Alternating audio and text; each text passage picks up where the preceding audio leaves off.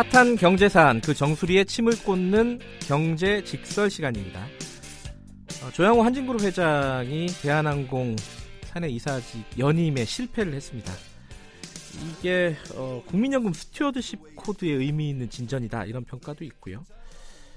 주주들의 손에 물러난 첫 재벌 총수다 이런 평가까지 나오고 있습니다. 자, 지금 이 상황을 어떻게 평가할 것인지 경제 알아야 바꾼다의 저자 주진영 씨와 함께 얘기 나눠보겠습니다. 안녕하세요. 네, 안녕하세요. 어, 부결, 그러니까 사내이사 연임 안건이 부결이 된 거예요, 그죠? 이게 좀 헷갈리는데. 연임만이 아니라 선, 선임만이. 그러니까 선임만, 네. 예. 네. 이제 다시 한번 선임을 해달라고 네. 했는데 그게 이제 주주들이 반대한 걸로 이렇게 나온 건데 이게 어, 뭐 대단한 일로 평가를 하는 쪽도 있고 그래요. 음, 어떻게 평가하신지 일단 총평부터 들어볼까요? 어, 주총을 통해서 재벌 총수 가족이 에, 이사회에서 밀려난 것은 이번이 한국에선 처음입니다. 네. 그런 점에서는 이제 이번 사건의 이제 상징적인 의미는 크다고 볼 수 있죠. 예. 그렇지만 제 생각에는 그렇게 실제적인 의미는 그렇게 크지 않다고 생각을 합니다. 실질적인 의미가 크지 않다는 말은 어, 사내 이사에서는 연임이 안 됐지만, 그러니까 음. 선임이 안 됐지만 사내 이사 이사에 어, 실제로 회사를 움직이는 데는 뭐 큰 문제가 없다. 그렇게 보면 되나요? 그렇습니다. 음. 그러니까 이제 뭐 한국 언론에서는 뭐 어, 그가 이제 경영권을 박탈당했다 뭐 이런 소리를 하잖아요. 네. 근데 제가 보기에는 그거는 좀 헛소리에 가깝다 그렇게 음. 생각을 해요. 왜냐하면 실제로 어, 그 사람이 대한항공을 좌지우지하는 데는 아무런 여, 영향이 없거든요. 그러니까 올해 조양호 씨는 어, 지주회사 한진 칼, 그 다음에는 음, 그룹 모태에 가까운 한진 운송회사입니다. 네. 그 다음에는 핵심 계열사인 대한항공 이렇게 세 개 회사의 계열사의 대표이사를 하겠다. 음. 그거 외에는 계열사 겸직을 이제 안 하겠다 그런 거예요. 예. 그 전에는 뭐 이런저런 회사를 포함해서 일곱 개 회사의 등기 임원을 맡고 있었거든요. 예. 어, 비등기 임원은 두 개를 하고 있었어요. 네. 근데 이제 그 중에서 이제 세 개만 하겠다고 했는데 에, 그 중에서 이제 대한항공에서는 안 된 거죠. 네. 그런데 여전히 모 회사에 이제 지주 회사에 가까운 한진칼의 대표이사는 여전히 할 수 있어요. 음. 그러면 자회사 대표이사를 겸직하게 못하게 되었다고 해서 네. 달라질 게 없는 거죠. 음. 원래 지주회사가 지분을 통해서 자회사를 통솔하는 곳이잖아요. 네. 게다가 또 대한항공의 대표이사로 자기 아들인 조원태 씨가 여전히 있습니다. 네. 다른 등기 임원들도 다 자기 신복이에요. 그리고 우리나라의 재벌 통수가 언제는 뭐 이사회에 참여해서 경영을 갖다 뭐 컨트롤했나요? 달라진 건 없습니다. 뭐 대표적으로 보면은 대한항공 주주총회 다음 날 한진칼 주주총회가 있었어요. 네. 거기서는 뭐 원래 예상대로 한진칼 음. 이사에 선임이 됐죠. 네. 예, 조양호 씨가요. 상징적인 의미? 그렇습니다. 예, 네. 그 정도. 개인적인 망신? 개인적인 음, 망신. 뭐 그런 거 정도죠. 예. 네. 근데 그럼 이게 그 보건복지부 장관이 이런 얘기를 했거든요. 국민연금이 이번에 이제 어, 대한항공 주주총회에서 했던 역할이 음. 뭔가에 대해서 일조는 했지만은 그 상황을 주도한 건 아니다. 뭐 이렇게 표현을 했단 말이에요. 음. 그러니까 국민연금의 이 표 행사 어떤 주주권의 행사가 뭐 그렇게까지 대단한 건 아니다. 그렇죠. 뭐, 라고 말한 뉘앙스인데 뭐 비슷한 생각을 갖고 계실 수 있겠어요? 그렇죠. 어, 요번에 뭐 어, 반대 투표가 한 35% 나왔다는 거잖아요. 예. 그 중에서 국민연금이 차지하는 것은 11%잖아요. 예. 그러면 나머지 24% 이제 반대를 한 거죠. 네. 게다가 어, 하나 이제 짚고 넘어갈 것이 있는데 네. 국민연금이 조양호 씨의 연임에 반대를 한 것은 이번이 처음이 아니에요. 그 부분은 많이 알려지지가 않았어요. 언론 그렇죠. 보도를 통해서도 네. 그렇고. 그러니까 2011년 이번 주총할 때처럼 네. 이명박 정권 시절입니다. 네. 국민연금은 한진의 조양호 이사 선임안에 대해서 겸임을 너무 많이 한다 해서 음. 반대를 했어요. 네.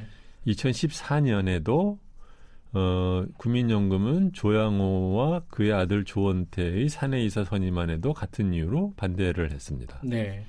2014년이면 박근혜 정부 시절이죠. 네. 그다음에 2016년 대한항공 주총에서도 2017년 한진일칼 주총에서도 계속해서 연거 그 조양호 씨의 이사 선임에 반대를 했습니다. 거기다가 이제 조양호 씨는 작년에 횡령과 배임 혐의로 지금 기소까지 되었잖아요. 그렇죠. 그렇다면 도리어 국민연금이 그분 연임에 반대하지 않는 게 더 이상한 거죠. 그러네요. 따지고 네. 보면은. 그러니까 이게 네. 지금 말씀하신 게 네 번이나 되지 않습니까? 11년, 14년, 네. 16년, 17년. 네. 올해가 19년.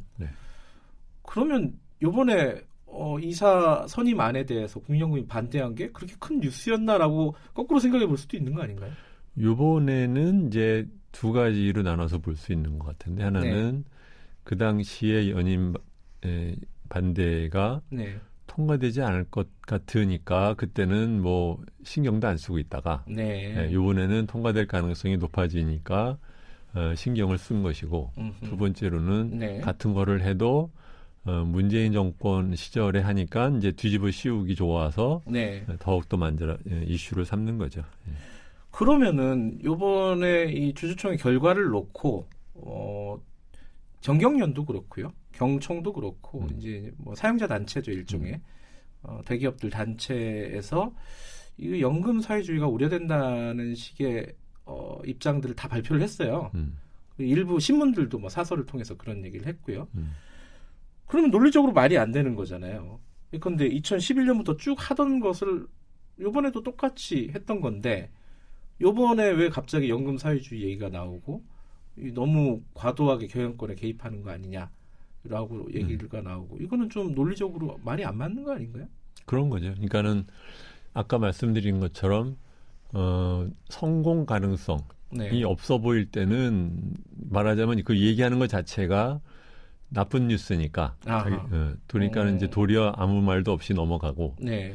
어, 이제 요번에는 이제 되는 것 같을 될 것 같으니까. 네. 그러니까 이제 일을 갖다 말하자면 이제 침수봉대를 해서 막 와글와글 떠드는 거죠. 그러니까 말하자면 같은 일을 해도 어 그런 식으로 말하면 연금 사회주의의 제가 저번에 말씀드린 원조는 그러면 미국인데 원래 원조는 네. 그러면 한국에서의 원조는 지금 이명박과 박근혜란 말이잖아요. 네.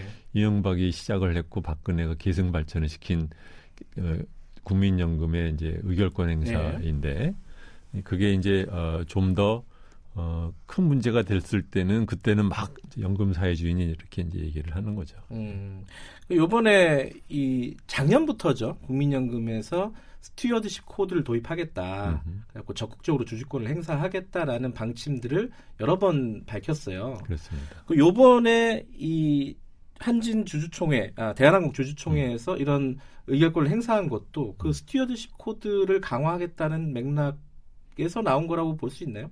어떻게 봐야 될까요? 그렇지 않은 거죠. 그러니까 이제 stewardship code 둘을 좀 나눠봐야 돼요. 그러니까 예. 소위 말해서 예전부터 우리나라의 연기금도 네. 문제 사안에 따라서는 반대를 하는 의결권 행사를 안 한 게 아닙니다. 했습니다. 했다. 예. stewardship code랑 상관없이 예.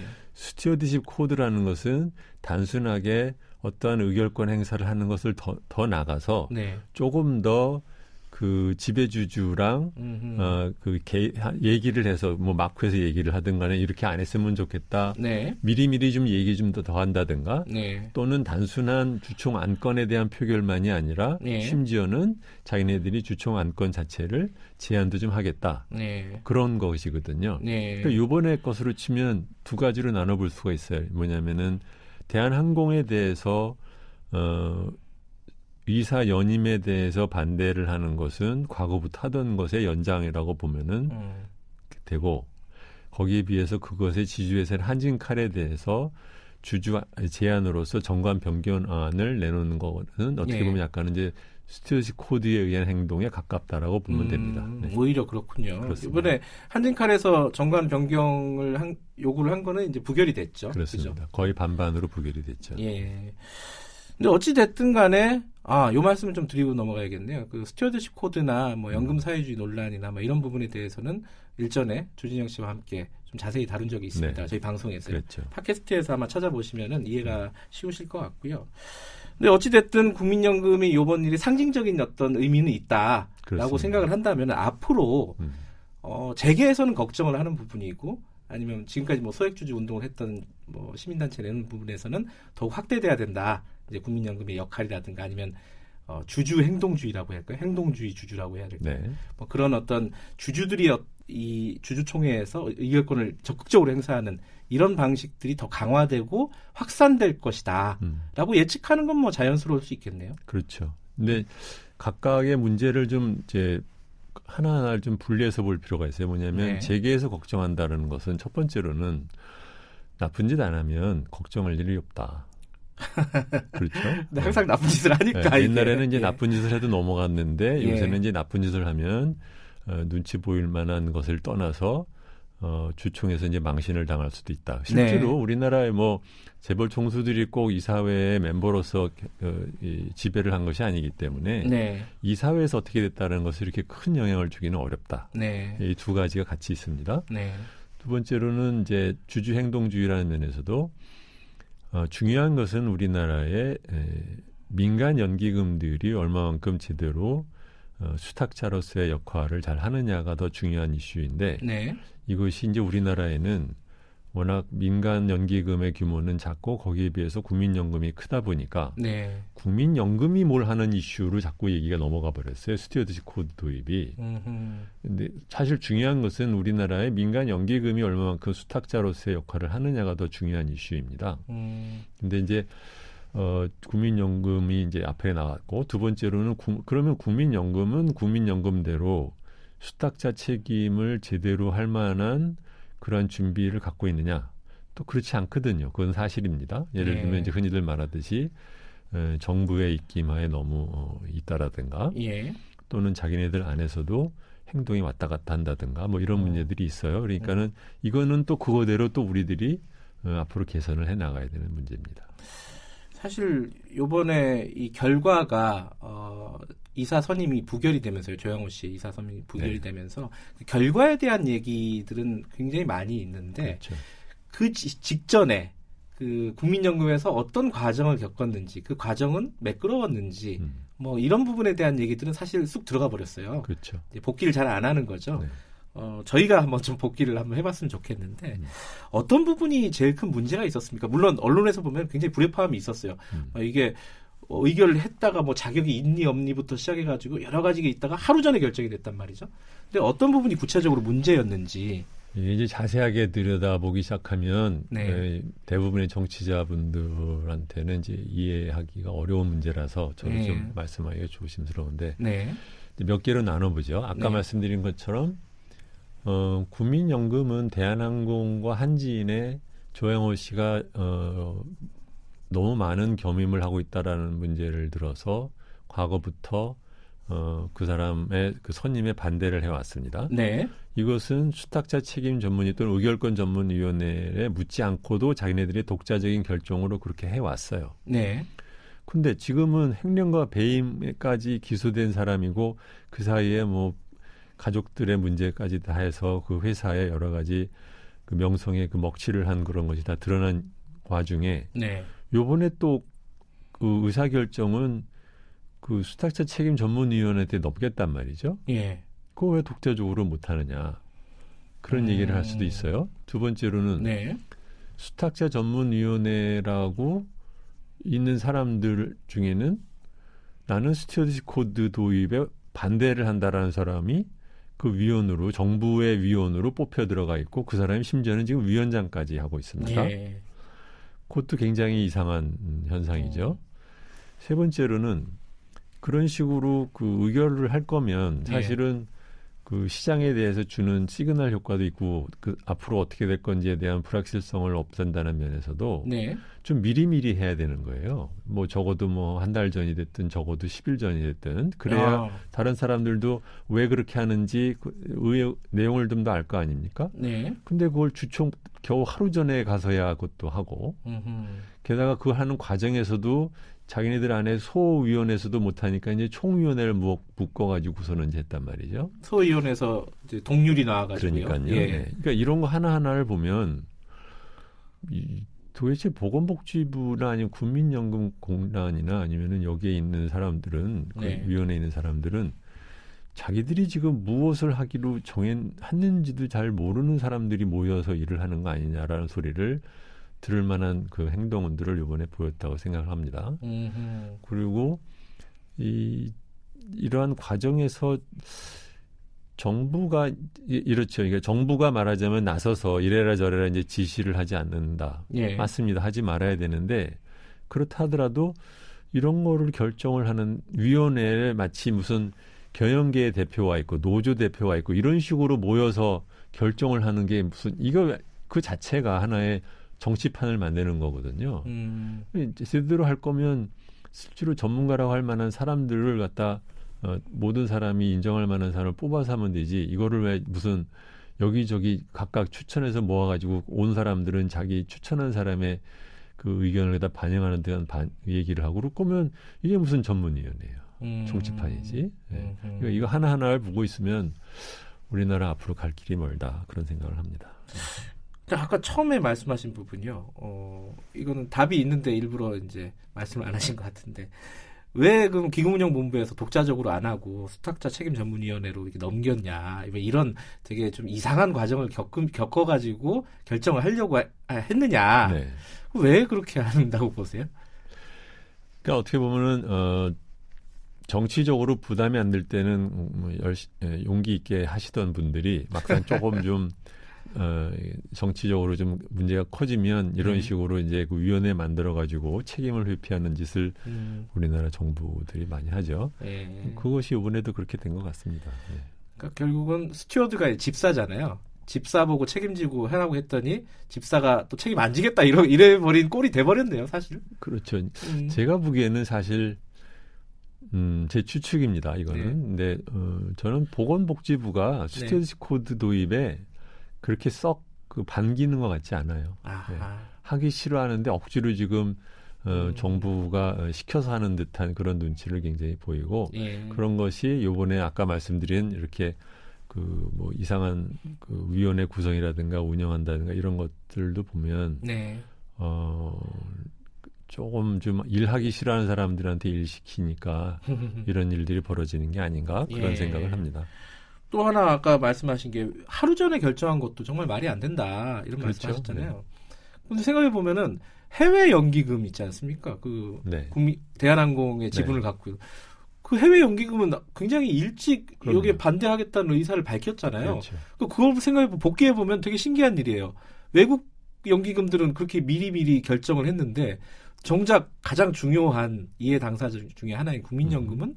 왜 마지막까지 이렇게 고심의 고심을 거듭한 흔적만 보이, 보이고 있을까? 좀 신기한 일이네요. 그것도 그렇죠. 따지고 보면은. 네. 미리미리 충분히 할 수 있는 일인데, 어, 아까 준영 씨의 말씀으로 미루어 생각해 보면은 어떤 정치적인 어떤 고려가 거죠. 좀 강하지 네. 않았나. 네. 라는 생각이. 자기 안에서들 무슨 내막이 있었는지는 제가 알 수는 없지만, 네. 적어도 드러난 결과나 과정을 보면, 네. 어, 이게 그 안에 굉장히 많은 문제가 있다라는 느낌이 많이 듭니다. 그러면요, 앞으로 계속 이런 stewardship code를 강화하겠다는 게 기본적인 원칙으로 이미 밝힌 거고요. 음흠. 어, 스튜어드십 코드가 아니더라도 이런 어떤 의결권을 지속적으로 행사할 거 아닙니까? 네. 이런 것들의 절차는 음. 어떤 방식으로 좀 개선이 돼야 된다라고 좀 보십니까?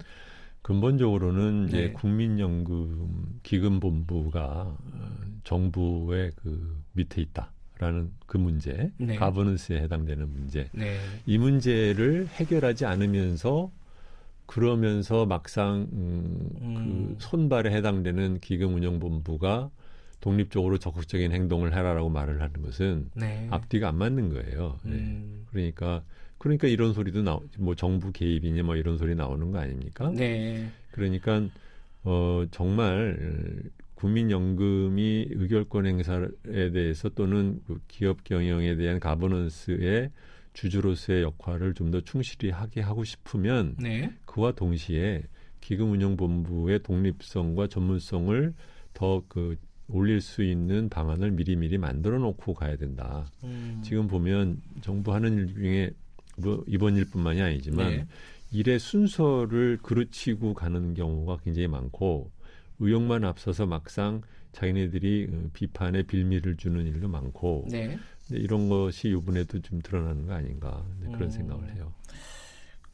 정부와의 독립성을 어, 어떤 좀 보장해 주는 방식으로 전문가들 영입하고 이게 좀 시간이 많이 걸리는 문제 아니에요? 전문가 영입의 이슈가 아니라 예. 가버넌스의 이슈. 아, 아 지배 구조의 문제. 네, 네. 예. 그러니까는 국민연금 어, 기금운용본부를 보건복지부 밑에서 띄어내고 띄어내고요. 음. 음. 그리고 일종의 이제 방송공사가 됐든 네. 이런 식으로 어, 별도의 독립기관으로 어, 만들어야 됩니다. 음. 그렇게 하고 거기에서 어, 임명된 사, 사 람들은 상임으로 긴 임기를 두고 어, 일을 할 수 있도록 예, 음. 그렇게 만들어야지 않으면서 어, 국민연금이 국내 주식 시장에 지분을 지금 7%씩이나 투자를 하고 거의 5% 이상 투자를 한 대기업이 뭐 297개나가 되고 그 다음에 그런 사람들이 거기에 대해서 의결권 행사를 적극적으로 하겠다고 하면 이게 얘기가 전체적으로는 온통 이제 시끄러워지기 시작하는 거죠. 네. 아, 그러면 이게 사실 법적인 제도적인 그러니까 법적인 어떤 어, 개정이 필요한 사안인 거죠, 이거는. 그러니까 재미있는 것이요. 그러니까는 예. 어, 양쪽 다 재미있는 것은 여당이든 야당이 됐든 예. 아니면 뭐 재계가 됐든 아니면 정부가 됐든 국민연금기금본부의 독립성을 어, 올리기 위한 법제적인 그 절차에 대해서는 별로 얘기를 안 하고 음. 그냥 서로들 말하자면 이제 그러니까 이, 이것저것 트집 잡아서 싸우기나 하고 말싸움이나 하고 있잖아요. 그러니까 음. 저번에도 말씀 이 한번 드렸잖아요. 과연 우리나라 사람들 권력 엘리트들이 예, 예. 국민연금이 독립되는 아. 거를 정말 원할까? 원하면 독립되면 아마 큰일 날 텐데 그런 생각을 제가 하는 게 바로 이제 이런 얘기입니다. 아, 이 겉으로 스튜어드십 코드를 강화해야 된다라는 레토릭은 있지만 어떤 그런 수사는 있지만은 실제로 어, 독립성 강화에 대해서는 글쎄 속으로는 어떻게 생각할지 잘 모르겠다 이런 그렇죠. 말씀이시고 네. 스튜어드십 음. 코드 도입 또는 강화는 어 해야 되는 일입니다. 네. 당연한 일이고 그걸 갖고 이러고저러고 말을 꼬리를 붙자는 사람들은 그냥 그것만으로도 저는 불신을 하면 된다고 생각하는데 네. 그렇다고 해서 지금 국민연금 본부 운영본부의 독립성 문제를 그냥 이렇게 저 이 말로만 할 일이 아니라 실제적인 그 법의 변화를 갖다 추진하지 않는다면 그거 네. 역시 에, 진실성에서는 의심을 받을 수밖에 없다. 네. 사실 어 이번에 대한항공 주주총회만 가지고 아까 말씀드렸듯이 결과가 굉장히 상징적인 의미 있는 결과가 나왔기 때문에 거기에 다들 주목해서 바라보고 있지만 실제로는 그 의사결정이 나오게 된 과정들을 한번 복귀해 볼 필요가 있고 그 과정들이 만약에 문제가 있다면은 개선을 어떻게 해야 될지 이런 장치들을 어, 어떤 식으로 바꿔야 될지를 고민해야 될 때다 이런 생각이시네요. 네, 근데 아마 정부는 안 할 겁니다. 아니 허무하게 왜? 지금 말하는 예. 걸 보면 내부 뭐 프로세스 정도 조금 정비만 얘기를 하지 네. 근본적인 법 개정에 대해서는 음. 신기하게도 여야 네. 둘다 아무도 말을 안 해요. 알겠습니다. 그 여야 다음에 한번 연결을 하게 되면 이 부분에 대해서 어느 정도 고민이 있는지 한번 물어보고 싶은 마음이 생기네요. 오늘 여기까지 듣겠습니다. 고맙습니다. 네, 안녕히 계세요. 경제 알아야 바꾼다의 저자 주진영 씨와 말씀 나눠봤고요. 다음 주 화요일 날 다시 뵙겠습니다.